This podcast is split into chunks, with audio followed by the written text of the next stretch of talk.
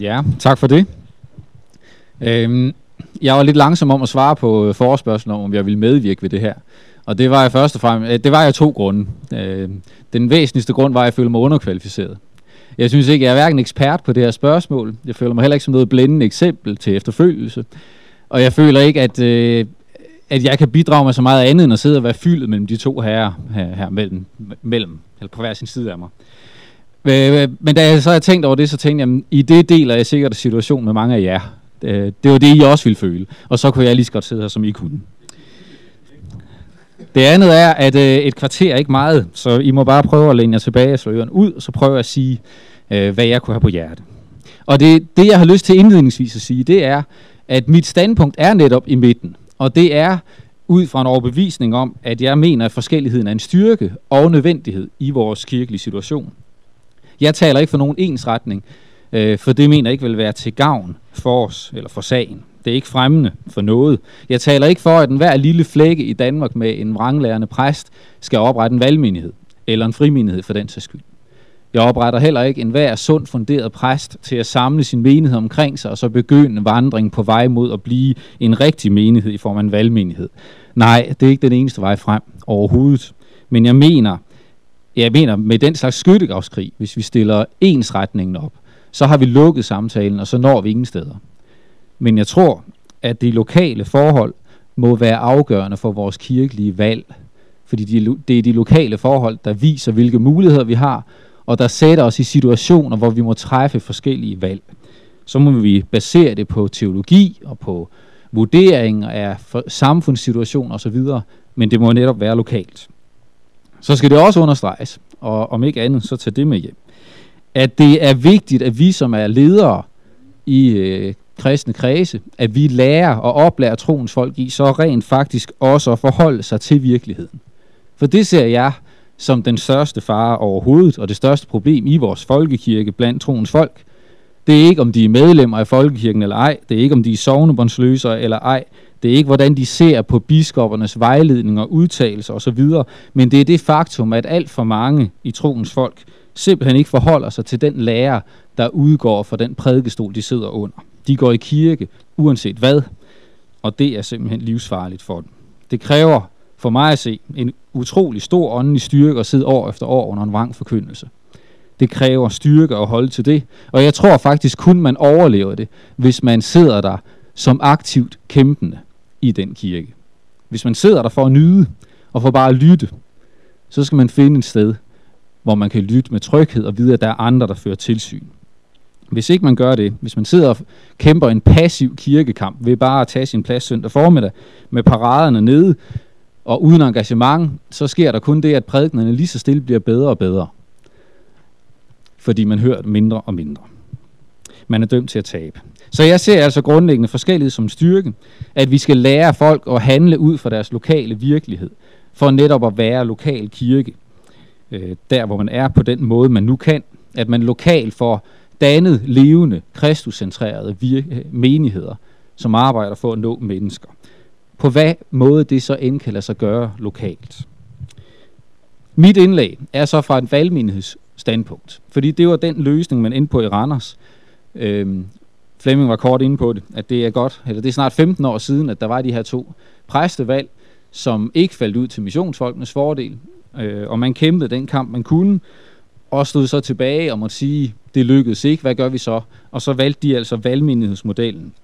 Valgte at forblive del af folkekirken, og det er det, jeg skal forsøge med mit indlæg, og sige, hvorfor gjorde vi det? Det har været en løbende drøftelse lige siden 96. Er vi det rigtige sted? Øhm, er det folkekirkemenighed, vi skal være, eller skulle vi tage et skridt mere og omdanne os til frimenighed? Indtil videre er vi endt på valgmenighedsmodellen, og det skal jeg prøve at begrunde. Det er vi først og fremmest, fordi vi dermed siger et ja til det at være evangelisk Luthers kirke, og være del af den kirke, som er danskernes kirke, er folkets kirke. Det er det bærende i vores forbliven del af folkekirken. Det er, at vi ønsker at sige det ja. Vi kunne ikke få lov at være det som sovnemenighed, med en sovnepræst, som vil have den profil. Det kunne vi ikke få lov til, men så må vi være det som valgmenighed. Vi siger derigennem ja til den kirke, som er vores historie, og den lære, som er vores fundament. Det vil vi ikke bare forlade. Vi vil ikke bare forlade det folkekirkelige synsfelt ved at gå ud af folkekirken og forlade den.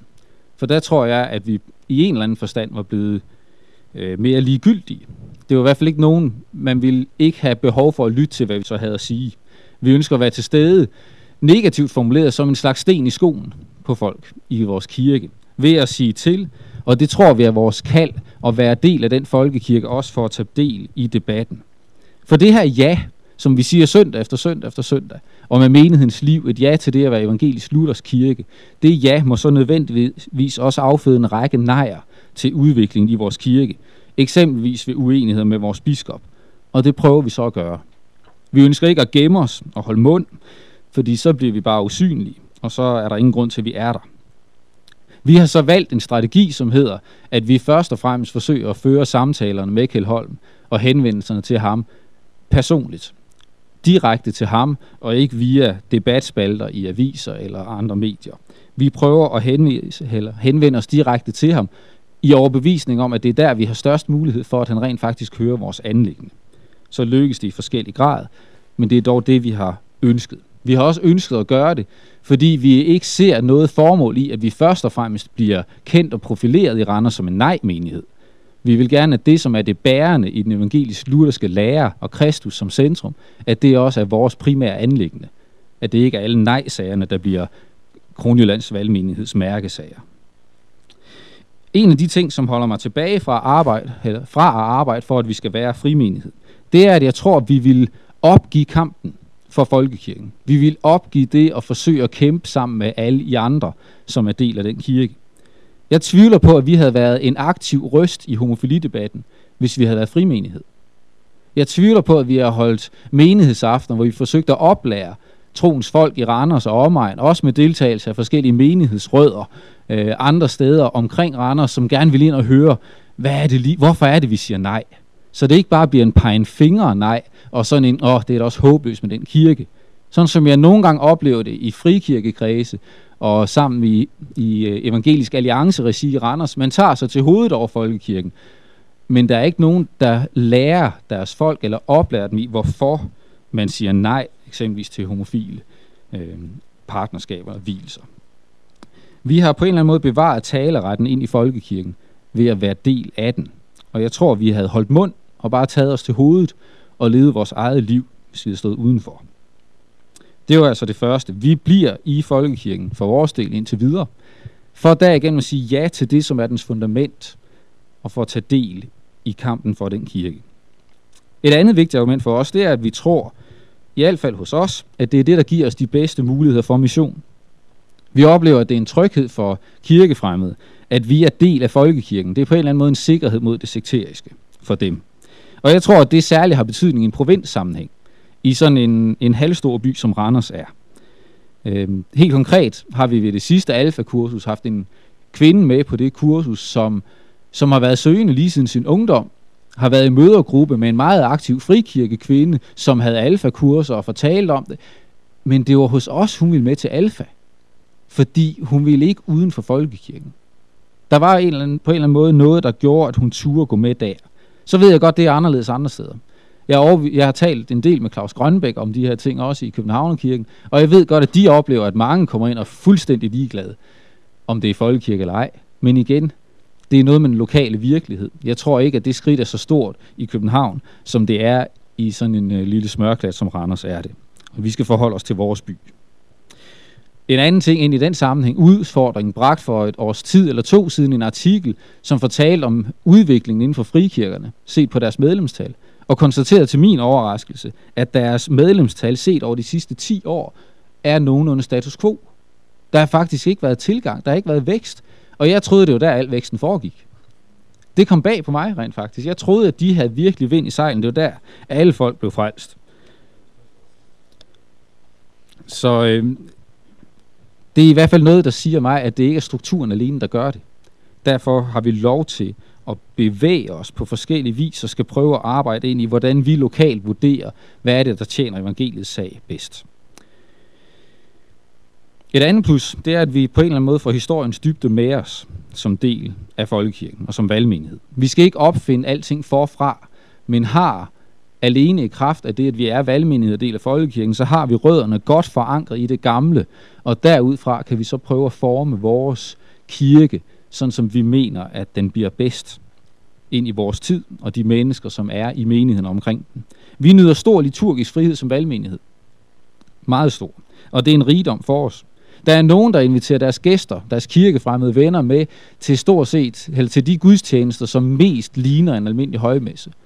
Fordi det er der, deres naboer, eller underboer, eller kolleger vil passe bedst ind, og vil synes, det er jo det, de gerne vil tage imod en invitation til. Andre, de tager den med til familiegudstjenester, nogle tager den med til kirke til tiden, hvor der ikke er noget som helst, der minder om liturgien øh, i den almindelige gudstjeneste. Det er en rigdom med den forskellighed.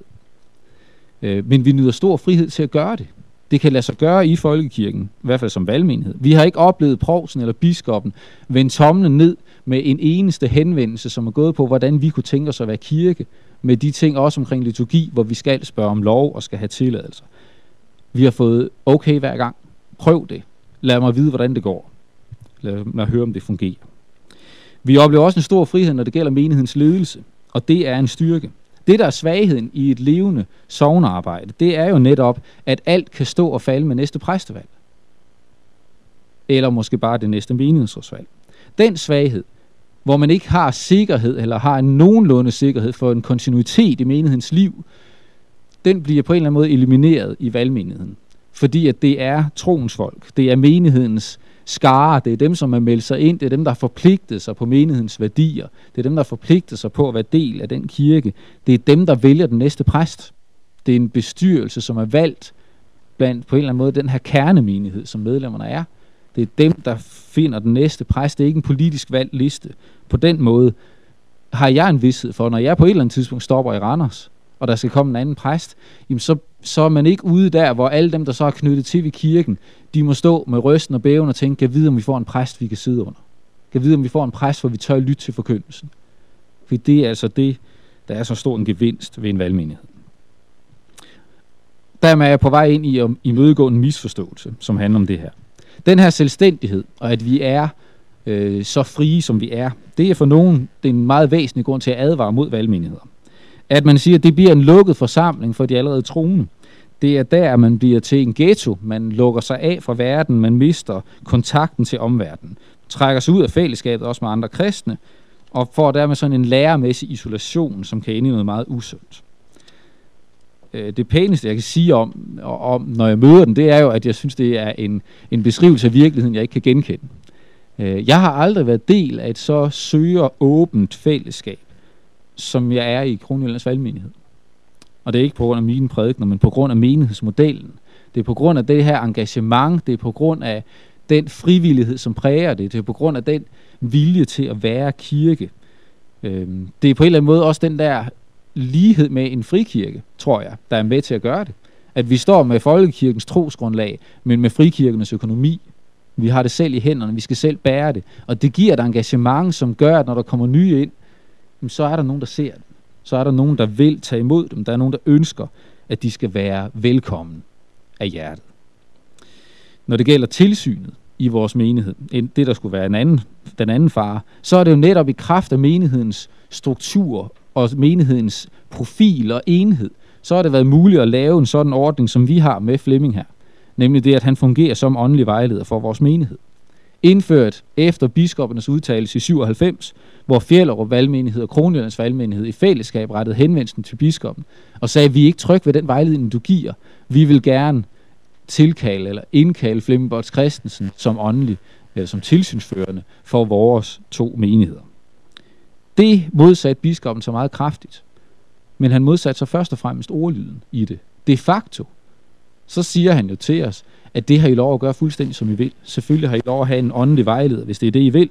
I må bare ikke kalde ham jeres biskop. Han må ikke komme på visitat, men han må gerne på, tage på visit. Og den slags ordkløveri er vi simpelthen fuldstændig ligeglade med, fordi det er sagens indhold, det kommer an på. Og det betyder, at jeg reelt, det vil jeg våge påstå, jeg tror reelt, jeg har mere tilsyn end nogen anden præst, der sidder herinde. For jeg sidder hver eneste år til en tre times samtale med Flemming, efter at have besvaret godt 20 spørgsmål skriftligt og sendt til ham, og han har læst det igennem. Han læser menighedens referater. Han besøger os en gang om året, hvor han prædiker og vejleder menigheden. Kommer med sine input til, om der er skævhed, om vi er på vej et sted hen, hvor vi ikke bør bevæge os hen. Han kommer der med ris og ros, og med ord som eneste autoritet. Jeg kender ikke andre, der har så godt et tilsyn. Og det er den største frihed overhovedet. Det fungerer. Det kan lade sig gøre. Nej, ikke nok i hvert fald. Det kan lade sig gøre, det her i folkekirken, og det er sundt og godt. Hvis vi en dag bliver presset ud i en frimindighedsdannelse, eller vælger at omdanne os til det, jamen så vil vi fortsætte lige præcis på den måde. Vi kan fortsætte, som vi gør det i dag. Vi kan arbejde videre på samme måde. Øhm, og det er stærkt. Det er fordi, vi har den frihed, som vi har. Så vi er der, fordi vi ser nogle missionsmuligheder. Vi er der, fordi vi mener, at det er der, vi hører hjemme for os at tage del i kampen for den kirke. Og det mener vi, vi bedst gør ved at stå indenfor, om end på sidesporet, øh, uden et geografisk område som vores sov. Men så hvor længe? Jeg indrømmer gerne, at jeg ikke er optimist på folkekirkens vejen. Jeg mener, som Flemming sagde før, at vi er i sådan et vadested, hvor selvfølgeligheden ved, at der er en folkekirke, er under pres og er på retur, mens ståbsprocent og medlemsprocent øh, falder år for år. Politisk bliver det stadig mere og mere utænkt, at man vil godtage at have en kirke, som er understøttet af staten, og som samtidig praktiserer forskelsbehandling. Øhm, øh, I form af, at man tillader nogen at sige nej til at vi nogen af medlemmerne, man tillader, at nogen siger nej til homofili. Det bliver mere og mere utænkeligt, at man i det politiske miljø vil blive ved at godtage den slags forskelsbehandling og racisme, som det jo bliver udstillet som. Jeg er ikke optimist, når det gælder folkekirkens fremtid. Men jeg mener ikke, at folkekirkens fremtid er lige med kirkens fremtid. Jeg tror, at de, den modstand, vi møder øh, lokalt, vil føre til, at man oplever en opblomstring blandt troens folk, hvis vi er der som ledere til at arbejde for den lokale kirke og for de lokale kristne. Vi skal være der, fordi at det kan være med til at skabe det, at vi vil være kirke og have kirken som andet og mere en institution og historie. Jeg tror, at vi skal i stedet for, at vi er en selvfølgelighed for folket og for staten og for landet, så skal vi nu til at vise vores værd. Vi skal til at vise vores berettigelse som kirke. Og jeg tror, det er en positiv udfordring, som kan være virkelig til gavn for os. Rodney Clapp har skrevet den her bog, der hedder Et særligt folk. Det er ikke en, som jeg tilslutter mig 100%, men som har udfordret mig på mange punkter, og som givet grund til nogle gode overvejelser. Han fortæller blandt andet, eller videregiver historien om en præst, der er på et skib, der kommer i havsnød. Og den her skibspres, han forsøger at gøre sig usynlig, fordi han tænker, oh, jeg skal ikke gå i vejen, fordi nu har kaptajnen travlt. Men kaptajnen stopper ham og siger, nej, bliv her. Det er måske den eneste gang, jeg nogensinde får brug for dig. Og siger, det er lige præcis den situation, kirken er endt i. Vi er blevet marginaliseret som dem, der sådan træder til med lidt terapi og lidt hjælp, når folk er virkelig ude i tårne, og ikke har nogen som helst andre steder at gå hen. Men den almindelige dagligdag, det almindelige liv, kursen for samfundet og verden, det beskæftiger vi os ikke med. Vi har ikke noget at sige.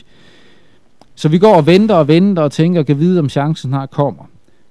Og så siger han, nu er tiden der, hvor det ikke længere er en selvfølgelighed, vi har en, en statskirke. Det er ikke længere en selvfølgelighed. Vi skal vise, hvad det er, vi har at bringe, og det er positivt. Vi skal træde i karakter som menigheder, i det at være kirke, der vil række Kristus til mennesker. Øhm, det tror jeg er sundt og godt for os. Hvor længe er vi i Folkekirken i Randers? Det ved jeg faktisk ikke. Det er en åben debat hos os, men det er ikke en opslidende debat, fordi vi tør give hinanden frihed til at diskutere det, og tør have det op, og tør arbejde videre og sige, i hvert fald skal folkekirkens elendighed ikke få lov at skille os ad som menighed, og som, dem, som en, en flok i Randers, der arbejder i den retning. Jeg tror, vi bliver der, så længe folkekirken ikke lægger os hindringer i vejen. Hvis vores brev til Kjell Holm i sommer omkring hans øh, modtagelse over slags. hvis nu det havde ført til, at han ikke bare øh, meddelte, at han slet ikke ville deltage i vores kirkeindvielse, men at han direkte havde meddelt, at så I slet ikke lov at tage den kirke i brug, før I siger undskyld, eller før I falder til ro igen, og ikke, holder, ikke siger mig imod.